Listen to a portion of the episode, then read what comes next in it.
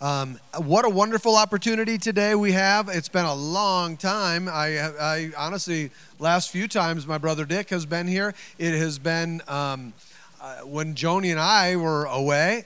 Uh, you know, it's really nice for us to be able to have somebody that we trust, somebody that we're familiar with, somebody that we've known for a long time, to be able to fill the pulpit when we're not here. And, and Dick is one of those that we certainly feel that way about. He has a wonderful prophetic ministry, a ministry of grace, a ministry of compassion, but also just this flowing linguistics that's so beautiful. Um, I know that he will share with you some things. He's been through a lot this year. It's been a, a big year for them. Um, on top of everything else, uh, it, he is fresh off of over the past uh, few weeks here. Um, he was infected with COVID. And uh, he'll share that a little bit of that with you. And uh, certainly, uh, it's been a big part of what he's been through here in this last year. But praise God, he's still on the throne. Amen. Praise God. And we are so delighted to have you and your wife Donna here with us. Uh, it's such an exciting time. So glad for us to be able to be here as well. Everybody, make welcome our brother Dick Williams. Thank you so much, folks. Some of you we've known over a period of years, even have watched some grow up, in Josh's case. It has been quite a year. We celebrated in August 30 years of itinerant ministry. Ju- July was our 50th wedding anniversary.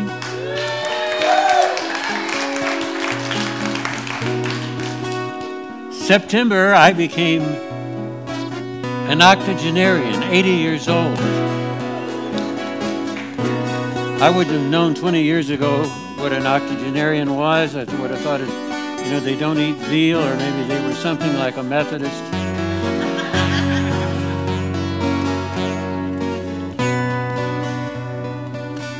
I'd love to sometime take the Psalms and set them to music like this one.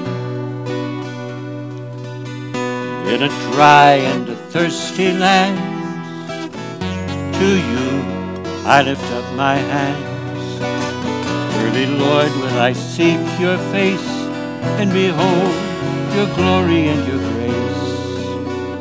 Your loving kindness is more precious than my life, so I will bless you while I live. My soul is satisfied in the abundance of your grace.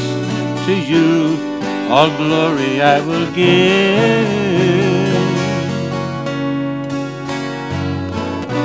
In a dry and a thirsty land, to you I lift up my hands. Early morn will I seek your face to behold your glory and your grace.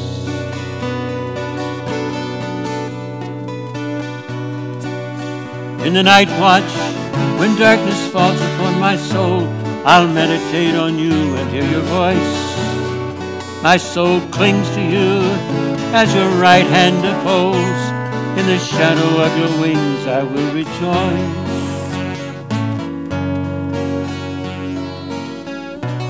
In a dry and a thirsty land, to you I lift up my hands.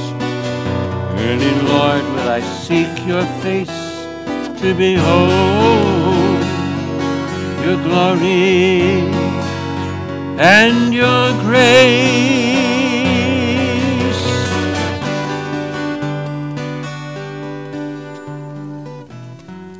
After being bedridden for three weeks and then in a recovery mode for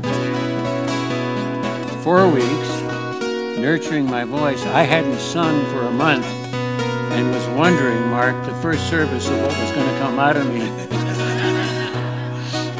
so I'm grateful. I still have a little residue of, of a cough, but it's not contagious. And still a certain degree of fatigue in my body, but I'll crash and have a sustained afternoon nap and be ready for the evening service in Roy, Utah this evening. You know, I had a lot of time to think and meditate, be in the Word. And my, I found myself gravitating toward David. And he's described in Acts 13 22 and then earlier on in 1 Samuel 15 14 as a man after God's own heart. The heart speaks of our depths. And what is it about the depths of David that delighted the depths of God for him to call him a man after his own heart? To have in common the compassion, the passion, the grief,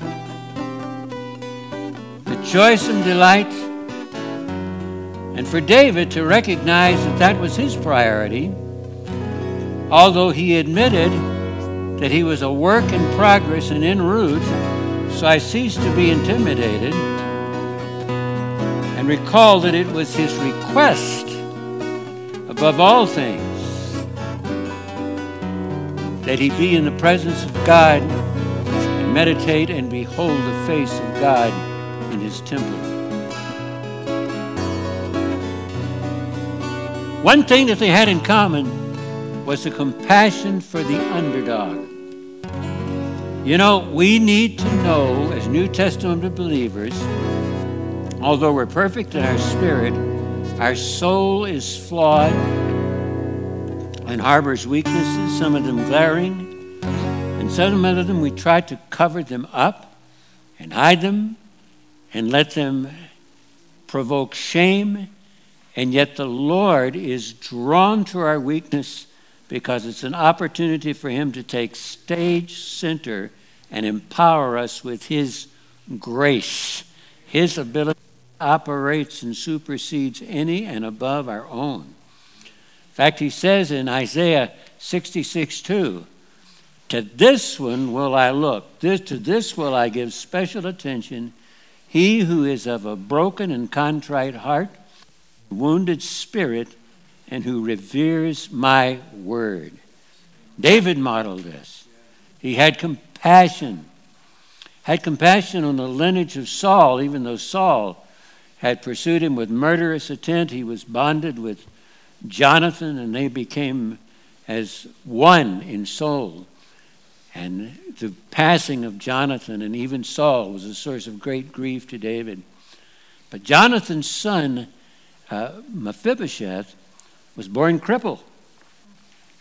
And David still gave him a place of honor at his table to where he could sit and feast with the king and have his weakness covered. And the Lord loves to come alongside to cover our weakness and in covert, tender confidentiality to begin to be invasive in that area as we give him grace space for his grace to operate. So we dare not let a sense of our weaknesses alienate us from God, that we are less than Mr. and Miss Victorious, lion and lioness. Yes, we have that part of our nature that the Lord brings into demonstration and becomes the superseding statement of our lives, but it's to be given over to the process of allowing His majesty to make our, our victory deficits and turn them into power pockets. I was not the least likely to succeed in my high school class, but probably would have been in the lower 10%. And the thing that used to scare me the most was being publicly in front of people.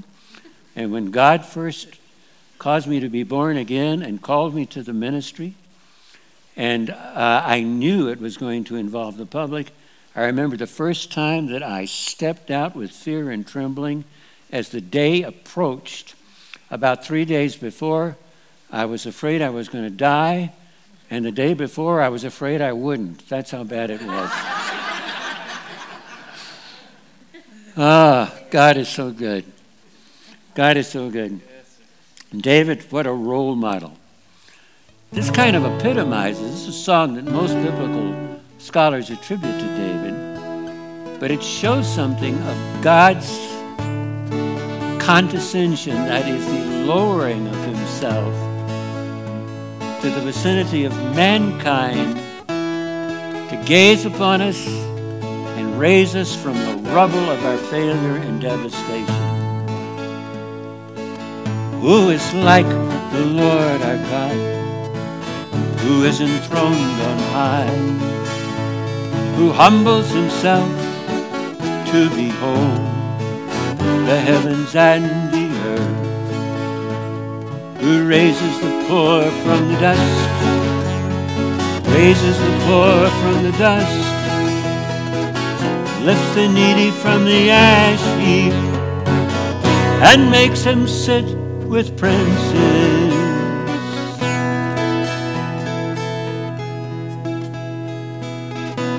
Who is like the Lord our God, who is enthroned on high, who humbles himself to behold the heavens and the earth.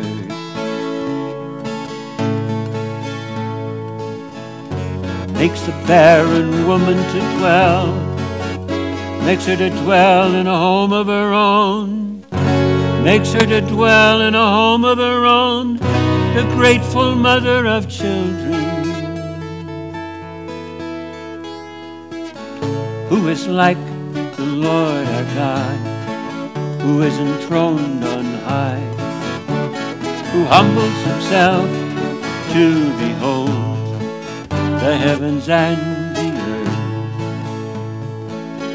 The heavens and the earth. Now, in the curse, co- of course, slip of the tongue, in the course, sharing in word and song, it'll be punctuated with personal prophetic encouragements to edification. This is New Testament prophetic. That's to build up and to underscore the new you. Exhortation that's to inspire and gently stoke the inner fire of desire within you. In consolation, to be soothed with love strokes from the tenderness and Abba's embrace, where we've been worked over by the world, the devil, sometimes flagellated ourselves to death with our own religious flesh, which can be the worst of all.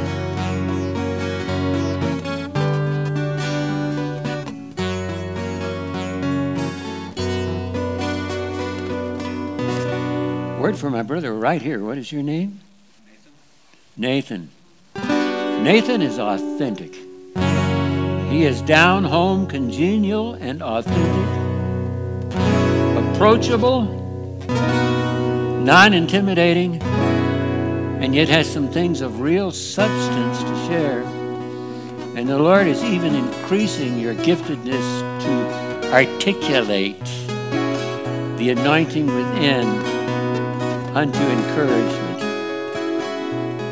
Seated next to Nathan here is Alicia. An extra helping of mercy you have. An extra help of mercy you have. It's kind of like salve your words that the Lord causes to descend upon you from above and gives you a heart speak healing love. That was a prophetic song, original, it's never been sung before. Not to my knowledge. Sons of Asaph prophesied on harps, so I suppose I can pull it off with the guitar.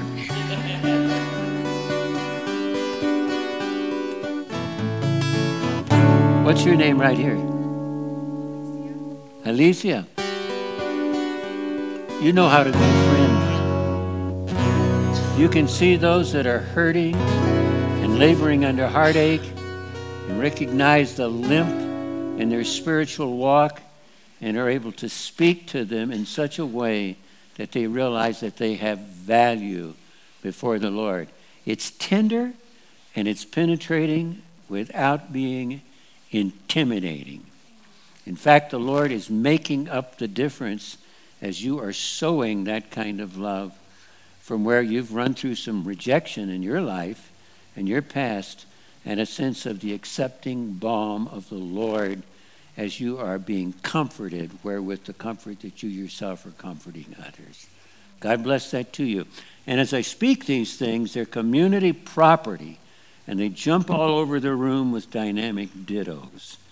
So take those and uh, take them to heart if the Lord gives a you also with that.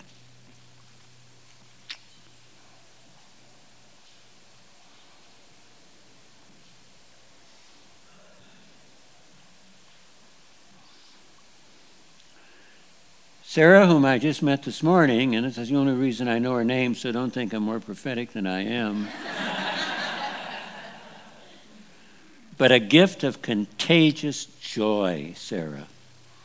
And it's not a, excuse me, it's not a giddy unseriousness, because you are capable of a depth of compassion and mercy.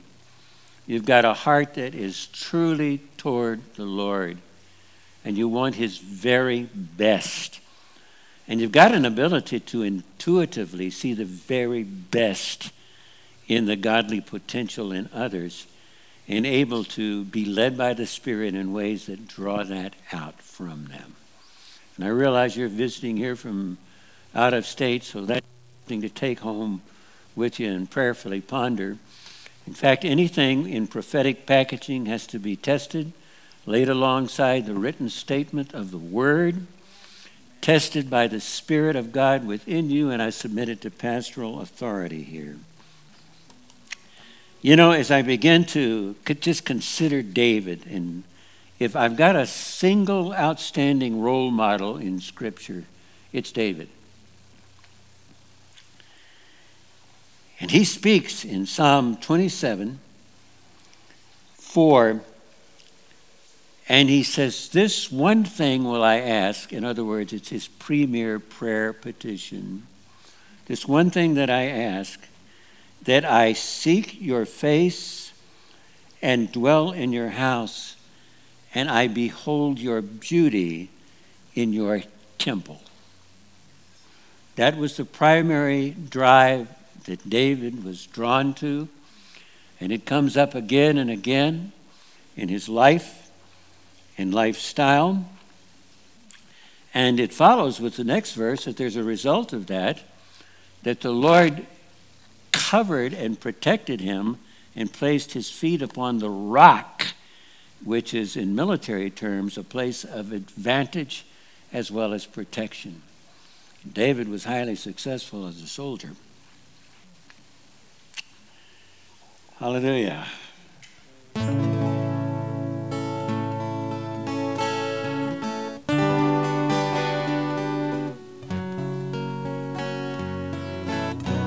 I was pondering these things and picturing David who learned to worship the Lord in the literal tabernacle of David but also even from cave to cave in a season of his life.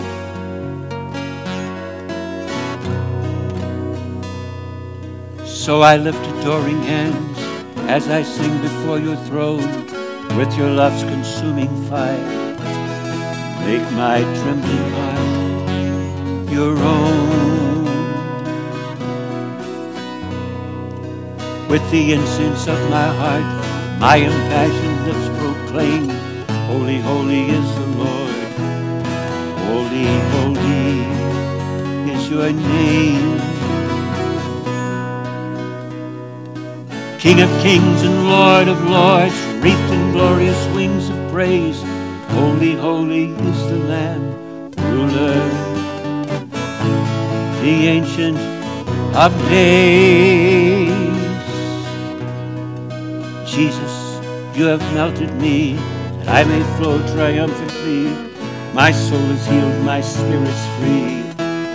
Will to do, your face to see.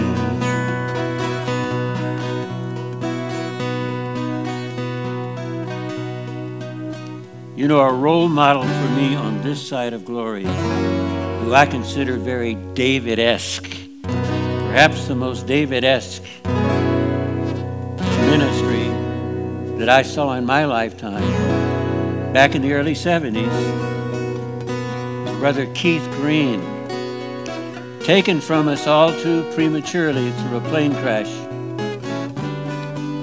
We would have Keith on occasion at our charismatic meetings in our church in Thousand Oaks, and he was masterful at framing his singing on the keyboard and injecting prophetic interjections and insights, and had a fire and passion to know God in greater measure and translate it into the treasure of truth, like few people I've seen.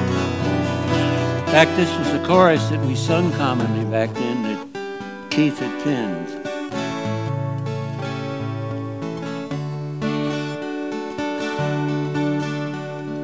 Oh Lord, you're beautiful. Your face is all I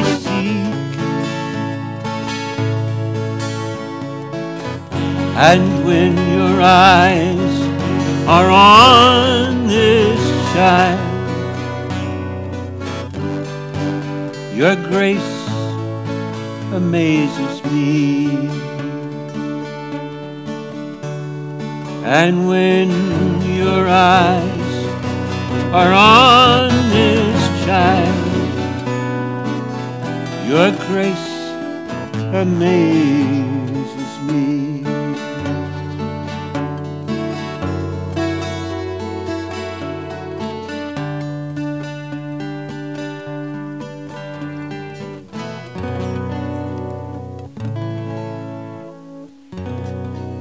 David had a keen sense of responsibility in stewarding those things that God had placed in his care. He diligently watched over his father's sheep. And if need be, was militant. I can imagine the sweet singer of Israel at times looking up at the stars and serenading God and the sheep calm. But I can also imagine David with his rod and staff, and he had a track record of some heavyweight battles before he ever placed, uh, faced Goliath, of tearing a lion apart with the jaws and beating off a bear. King Saul had known him before the Goliath confrontation as a sweet singer who would soothe and drive away the demons or the demon from Saul, who had fallen from favor. And even endured a time of Saul lapsing into rage and hurling a spear at David. David had a keen sense of responsibility, and the Lord would enable and grace us with a responsibility to be, to be stewards of our own soul by spending quality time with Him and being built up and restored in our soulical being, being renewed in our minds, would have a keen sense of prayerful guardedness and protection over our children, loved ones, friends, and family, those relationships of closeness that we have been entrusted to. And David modeled that so wonderfully. Hallelujah.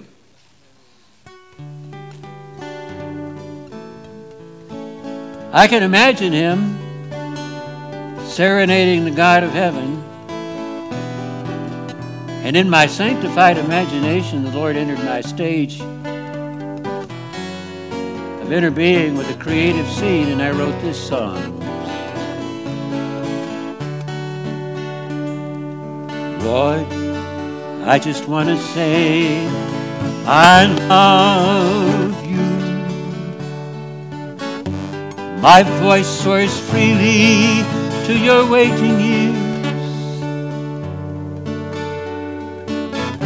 Now that I've said it, let me sing to you the song I feel and bring to you as the fruit of my lips I yield.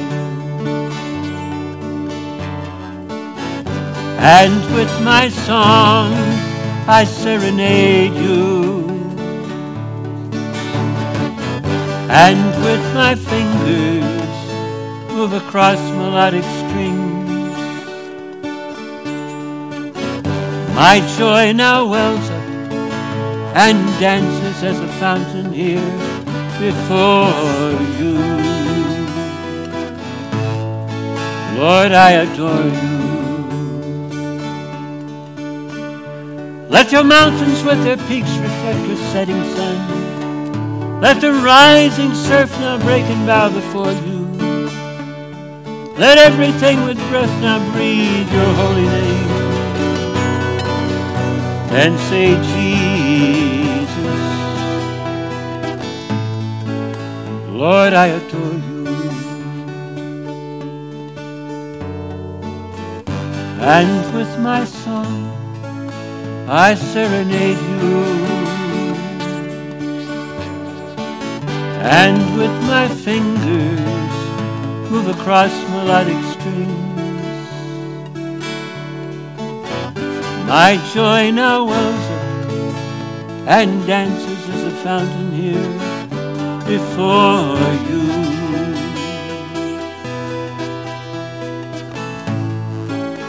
Lord, I adore you. Let your mountains let their peaks reflect your setting sun. Let the rising surf now break and bow before you. Let everything with breath now breathe your and say, Jesus, Lord, I adore you. What's the lady's name with the, you got the handsome dude with his arm around you there? What's your first name, dear? Stephanie. Quite a conversationalist. And it's more than just a gift of gab. The ability to strike up conversations with folks, some that can be total strangers. But conversational evangelism will be your portion to non believers who are going to sense the shaking of the times and yet sense the joyful water from the rock that comes from you, Stephanie. And you'll also have an encouraging word to believers as well. You're kind of like the water that flows from the rock. Seated next to you is Mike, you are a rock. We got water from the rock. There's a solidity and a dependability and an integrity about you that the Lord has fashioned. Those are values that you covet. And you said, Lord, work those in me in even greater measure. The Lord's had your prayer. There's an ability to communicate, something of a wordsmith at times, and even to write. There's a literary anointing that pulsates in you. Consider that even in your journaling and let the Lord underscore, expand, and enhance that.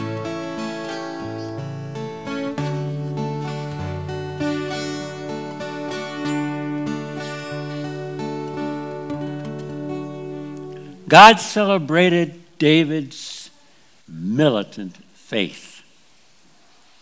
Even face to face with the towering Goliath, who stood of considerable stature above him, David looked higher yet to the God of heavens, and basically, in so many words, modernesquely said to Goliath, Hey, dude, this day I'm going to have your head. Even as Goliath was hurling insults. And I'm telling you what, it wasn't like he was playing before the home team. He had the Philistines over there that were looking forward to seeing David get squashed. And then over on the other side of the valley of Elah were the Israelites. His brothers had even jeered at him and considered him arrogant for even entertaining the idea that he could face Goliath. And he'd actually just gone innocently on an errand to deliver food uh, sent by Jesse, as he wasn't old enough to be conscripted yet. And Saul just knew him as a singer. But I think David was probably a pretty well fit together little dude. And I, I don't think he was probably formidable in stature.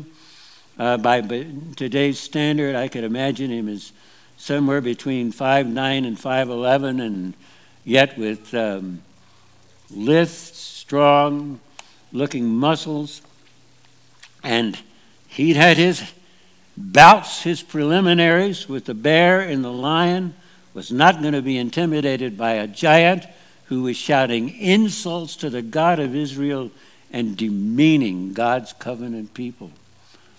And where his brothers were probably jeering, I imagine the rest of the Israelites had their eyes half covered uh, at the ghastly mutilation that they were about to behold, or so they thought. But David was a man who had meditated on the Lord in the night watches. And he knew well what it was to take the substance of the word and in the stream of the Spirit, seeing it shaped into river rock, which becomes a projectile in the sling of his confession in his mouth. And as he stooped over and bent over, with Goliath towering over him, picked up five smooth stones that has river rock who make excellent slingshot projectiles that had been shaped by the natural stream, symbolic of the accumulation in the pouch of his heart of fashioned words that had become weaponry. And as he was ready to recognize number five as the number of God's grace, as to say, I'm going to give this my best shot. And the Lord, you're going to direct it right in the bullseye, right up here to where he's vulnerable. God loves to mess with the enemy's head, Graham Cooke once said, and loves to take the seeming underdog and create a monumental upset and game changer that was resultant in the Philistines being put to flight, pursued by the Israelites, inspired by young David. Hallelujah. David, who knew the tender side of God, who also knew the marvelous might of the militancy of God and the aggressive militant faith that recognized and looked above towering opposition and rather than seeing himself as a knee-high grasshopper saw himself as a champion empowered by the God of heaven. Yahweh is a warrior and I've heard his mighty voice seen his strong right arm ascending. As his saints rejoice, his rod upon the enemy, his force a mighty flow. He breaks the spines of serpents, and yet his people know that Yahweh is so tender, his words caress the soul peacefully surrendered, nestled in his fold. His name as healing ointment, descending as a dove. Yahweh is a lover who covers with his love.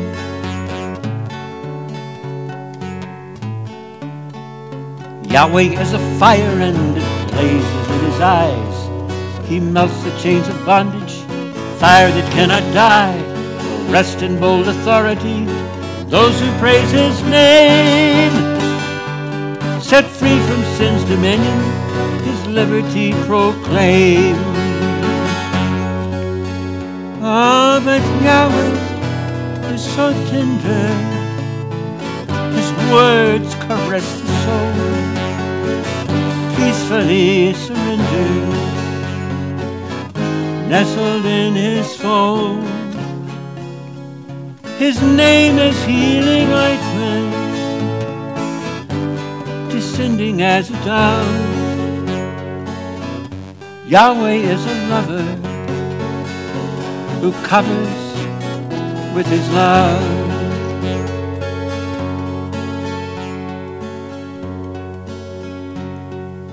Yahweh is a lion and he roars from Judah's throne.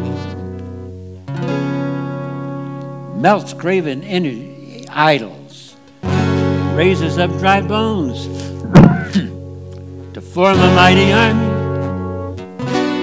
to move in heaven's praise, to conquer hordes of darkness and declare the light of day.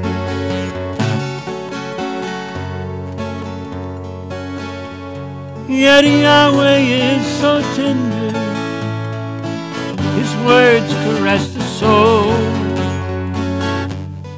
peacefully surrender, nestled in His fold. His name is healing ointment, descending as a dove. Yahweh is a lover who covers with his love, who covers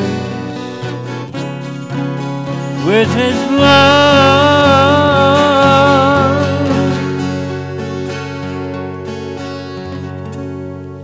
Young lady, right here, we're making eye contact. You have long dark hair. What's your name? What again? Karen. Karen. Highly creative. A visionary. You see artistically, and you're able to verbalize it with creative speech. And there's this ability to craft prophetic utterance as an utterance from God, but as something of an ornate uh, art form. And even a melting of the gold through testing and the fashioning of verbal prophetic jewelry that the Lord would do in and through you. And you're creative in a lot of other ways also. You've learned it in the valley of difficulty. David found creativity in cave to cave. And you've had your season of that and have found them to become revelation stations of God to you and through you. Hallelujah. Praise the Lord.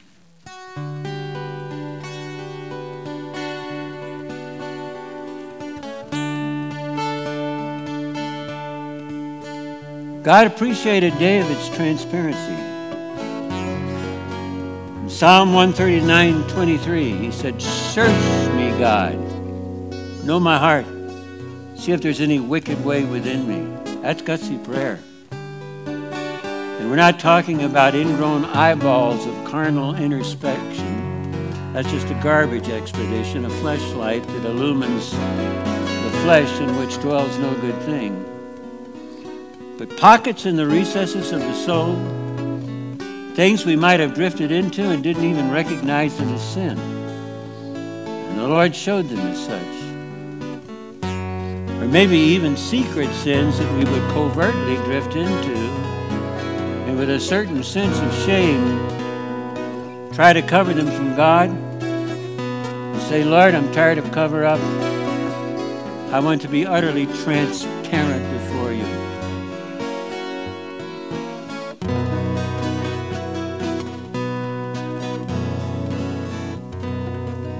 You know, there's four ministries of considerable notoriety because God's give them a wide swath of influence. I could name them and you would know who they are, but it's not a place to name them because it's their story, but it appears on the internet. It's not some deep, dark secret that they haven't shared before. But in the earlier years of their ministry, there were covert sins of addiction that they practiced that had demonic attachments. They were able to still minister effectively from the platform as the God, the giver of gifts, his gifts are without repentance, but there comes a wall where we hit to where we're too sick to use them. And they'd come to a place of confrontation, gut level confrontation of the Lord very confidentially and yet through key people revealing those things to them. And there was an immediate upsurge in their ministry, and they've shared those things with gut level transparency that have been an encouragement to many who harbored secret sins, especially addiction, self medication, with no sense of consequence, and know that the last thing we want to do is run from God, but to know that He is drawing us to Him. And the first thing to topple is the idolatry of addiction that has replaced Him ritualistically in the secrecy of a practice or a substance. And to say, now that you're set free from the idolatry, I'm going to set you free from the bondage. Let me process, and we begin to see ourselves as free. We begin to see ourselves as free, and we begin to sense the processing of the Lord through key people or support that begins to liberate us and make those things history. Wonderfully transparent before the Lord. Hallelujah.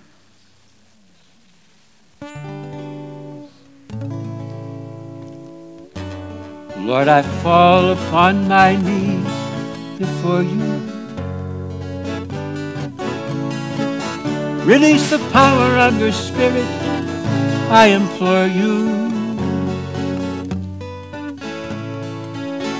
This evil world is closing in. My heart cries out for you to send your power. As a mighty rushing wind, Power to stand for you and to rise above this world. Let this life show forth the living Jesus. He's still the same, he hasn't changed. Man will never change him.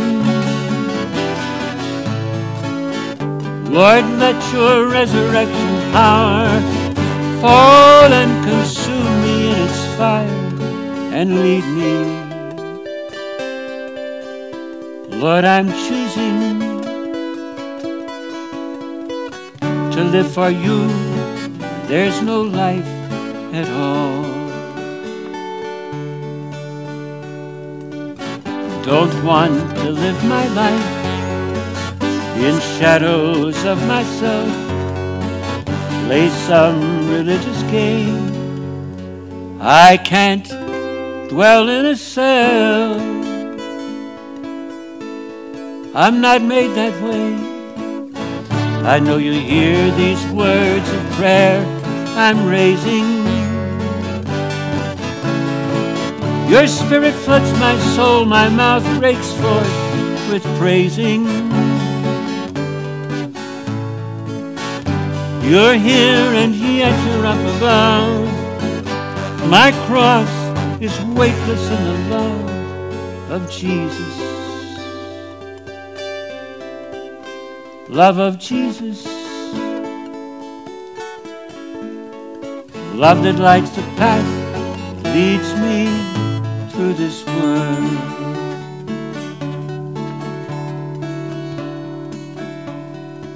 David was wildly celebrated when it came to the Lord. And I know some of you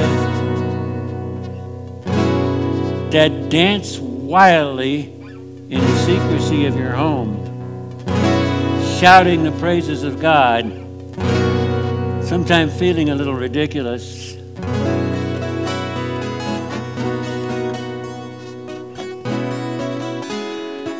But know that the Lord is delighted with that. Jack Hayford tells the story of the early years of the ministry of coming from his study to this small sanctuary at that time and seeing a silver mist. And the Lord saying, Son,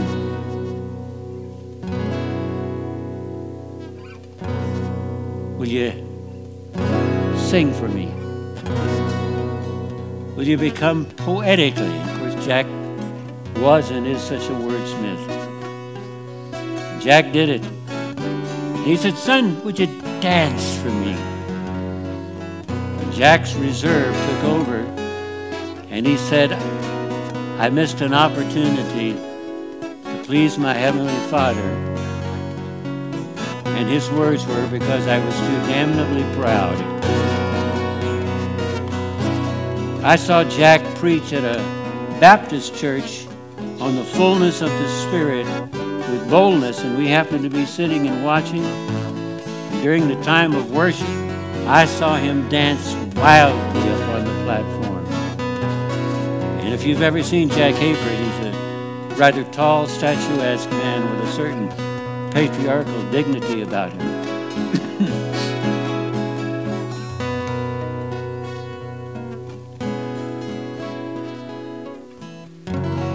when the ark was recaptured from the Philistines, actually, the Philistines gave it up. They'd captured the ark during a dark time of Israel when Eli was the negligent, impotent high priest who had neglected to restrain his sons, who actually fell over backward and died during the assault of the Philistines. Samuel had just gotten the call as a prophet, but they had captured the ark of God and considered it quite a trophy. The Ark of the Covenant was made of wood overladen with gold and was symbolic of Emmanuel, God with us, Jesus, man of Mary, man, and yet God of very God. And between the cherubim would be the expression of the Shekinah presence of God. And they had had it on display in their temple unto Dagon. And one morning they got up and they found that Dagon, their idol, was toppled flat on his face. Made them begin to think about some things. And the next day, when they saw him, not only was Dagon flat on his face, but his head and arms were severed. Just being in the presence of God. And those that would try to idolatry constrain and inhibit and prohibit the expression of God's glory, meet with divine ordained disaster and toppling. God's the avenger. We can leave that up to him. We're going to see his sword of justice fall in these days, but to be careful not to gloat over our enemies, but to pray that his judgment would be redemptive and engender repentance.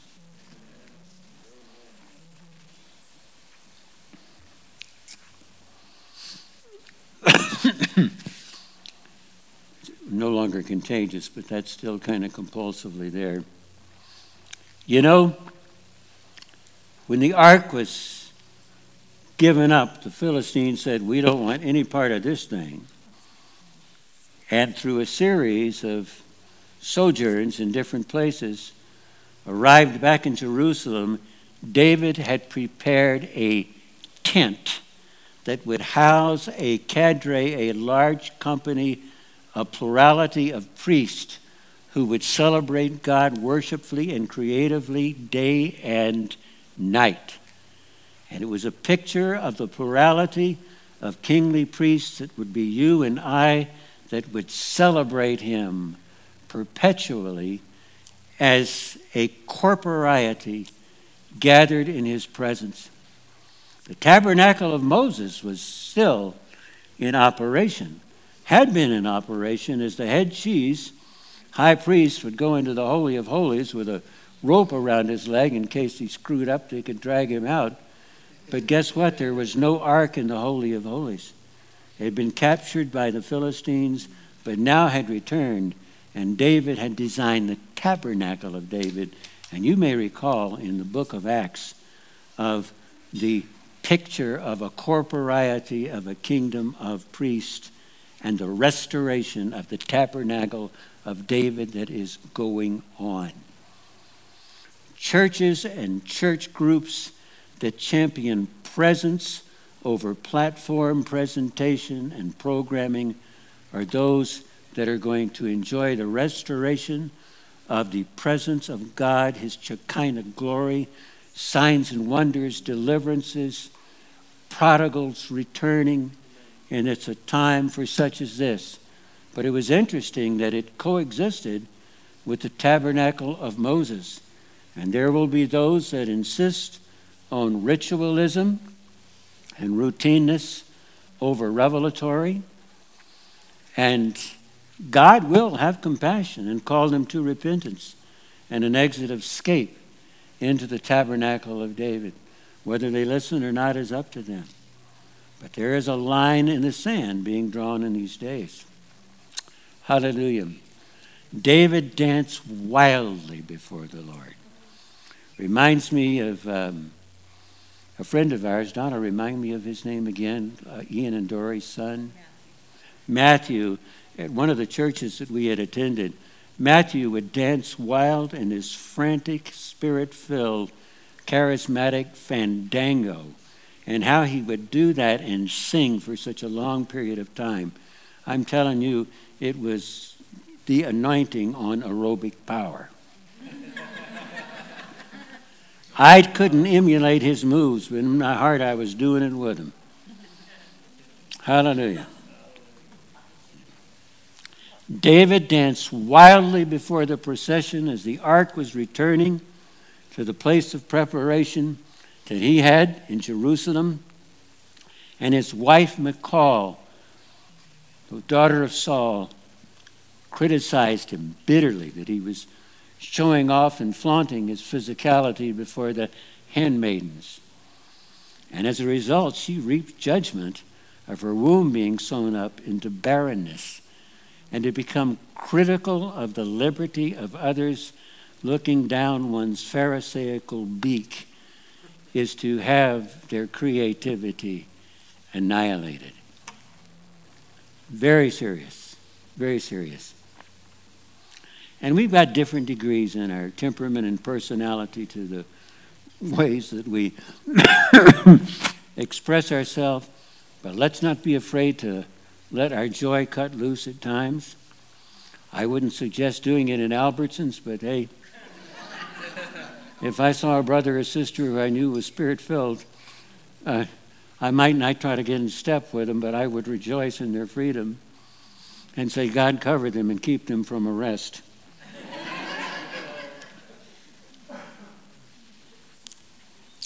Praise the name of the Lord. I was meditating on the triumphal return of the ark paralleling it as symbolism with the restoration of the tabernacle of David.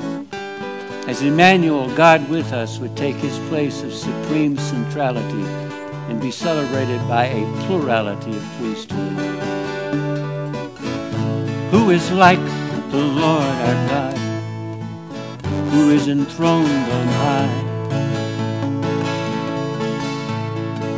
Here's the chorus I wrote. Make way for the power of his presence.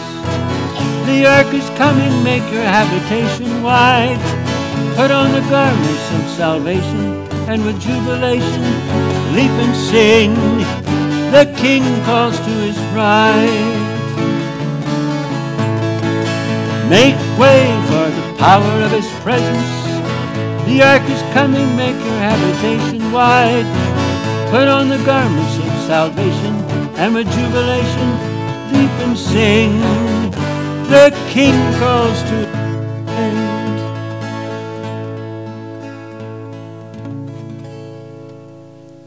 Another thing that moved the heart of God was David's depth of repentance. He was flawed like all of us. And when we lapse into the lethargy of the flesh, we can become the devil's playground.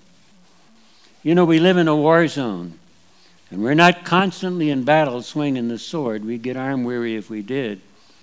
But there are seasons appointed unto clear the decks and man the battle stations, and begin to make your declaration of the supremacy of the conquest of the cross over anything that would be oppositional to the kingdom of God. David was relaxing lethargically on his kingly patio in the season when the kings normally would go out to battle. And he looked at the lower patio of Bathsheba. She was taking a bath. And according to the King James, she was fair to look upon. And his lethargy lapsed into heated lust and lusted after and made arrangements to meet her and see her and even conspired for the murder of her husband in battle, her husband who had been exemplary loyal to David and nurturing this thing. Having a child. Nathan the prophet was God's voice and mouthpiece who told a parable of someone's sin who was similar to that of David without naming David. And David said, Who is this one? They are going to be violently annihilated. And Nathan pointed a bony prophet's finger at David and said, You are the man. It was the uncovering, it was the elimination of denial, the annihilation of denial, and the sudden brokenness of repentance. And David and Bathsheba, the baby that they had conceived, died. David even then went and worshiped God in the temple, but lest we would write it off as a total loss from the intimacy of David and Bathsheba emerged Solomon, one of the greatest kings of Israel. How about that for a reversal? David, in his brokenness and depth of repentance, wrote Psalm 51. Keith Green set it to music. Let's get it in the right key here. Create in me a clean heart. Oh God, and renew a right spirit within me. Create in me a clean heart. Oh God, renew a right spirit within me. Cast me not away from your presence. Remove not your holy presence from me. Restore unto me the joy of thy salvation and renew right spirit within me. You know, some of David's prayers at the outset were pretty doggone carnal. He was wishing to smash the heads on the rocks and calling down vengeance upon his enemies. And those aren't prayers for us to emulate, but it's to show what someone in their vengeful flesh is capable of. Eventually, David would settle down and clear the air, and the Lord would begin to deal with him he would add the holy but, but God who is rich in mercy and forgiveness. And he would be renewed to a sense of graciousness. There would be some of the songs he wrote in the cave, which probably would have started out as bluesy, like in the key of E. You guitarists know what I'm talking about. And yet would end up with victory. And I'm going to close with this song, and I'm going to dedicate it to you. If you're going through a dark night of the soul, in a depth of testing, and the inevitability and the surety of God's deliverance on your behalf. I wrote it in such a season of my life. Facing my days surrounded by the blues. Hey, but I know for certain I'm not gonna lose. Sooner or later, Jesus turns it around for me. Oh, to get where I'm going, gotta walk through some rain. Hey, but I know the sun is gonna shine bright again. Sooner or later, he turns it around for me. Here in the furnace, it's burning my bonds away. Iron is forming in my soul, turning into gold brighter and purer day by day. I hear his word, my faith rises high. I got that aerial view, hey, I see deep and wide. Sooner or later, he turns it around for me. I believe it's gonna be soon. Here in the furnace, burning my bonds away. Can't quite do that one yet. Iron is forming in my soul, turning into gold, brighter and purer day by day. Hey, I know this chapter will end, but not the book. Soon I'm going to take a blessed backward look as I sweetly remember how he turned it around for me.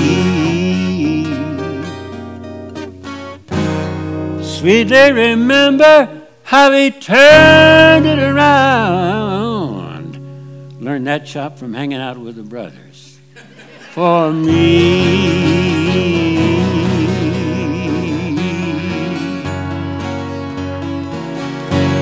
Hallelujah.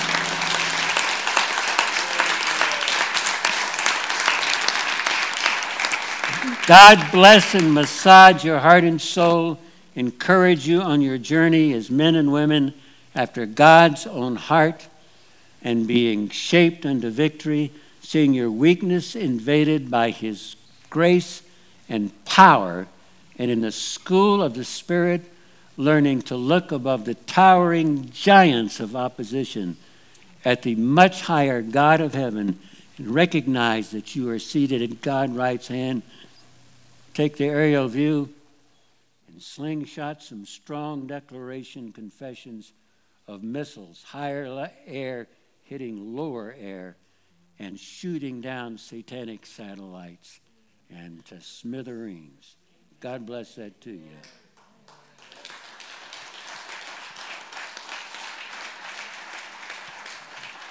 Amen.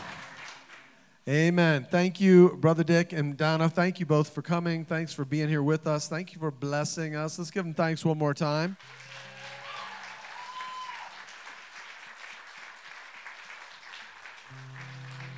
Come on, let's stand up and let's uh, give some uh, thanks to God. Let's worship Him for just a moment and give thanks with song as to all that God has done for us. Thank you, Lord. Hope is built on nothing less than Jesus' blood and righteousness. I dare not trust the sweetest frame, but wholly trust in Jesus' name. Come on, every voice, sing it out. Christ alone, cornerstone in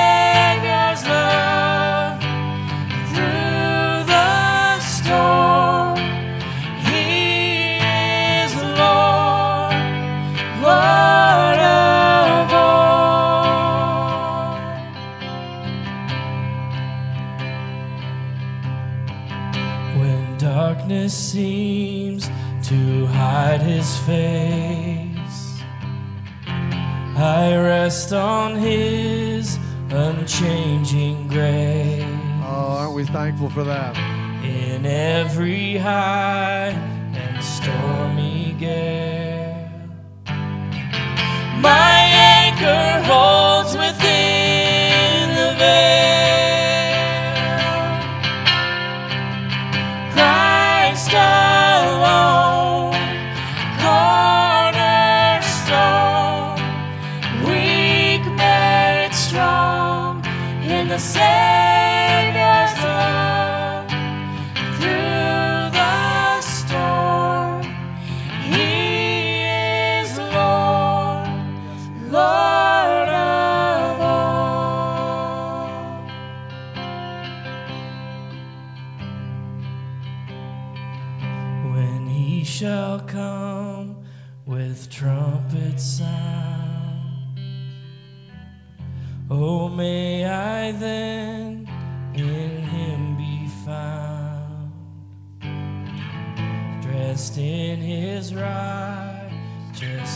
righteousness alone. Faultless to stand before the throne. Come on, church, one more time. Sing it out loud. Christ alone, cornerstone, weak made strong in the Savior's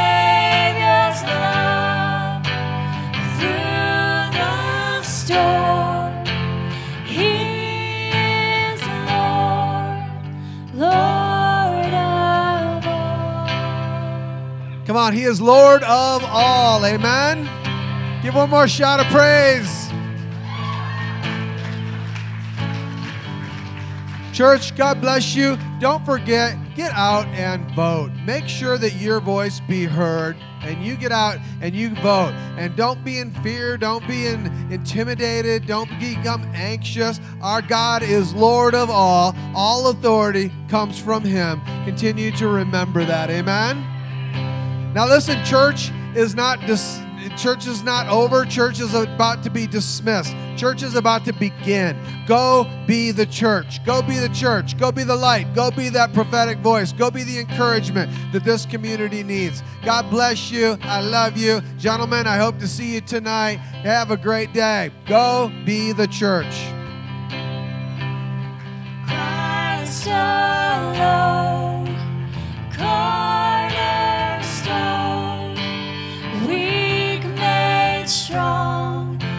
weak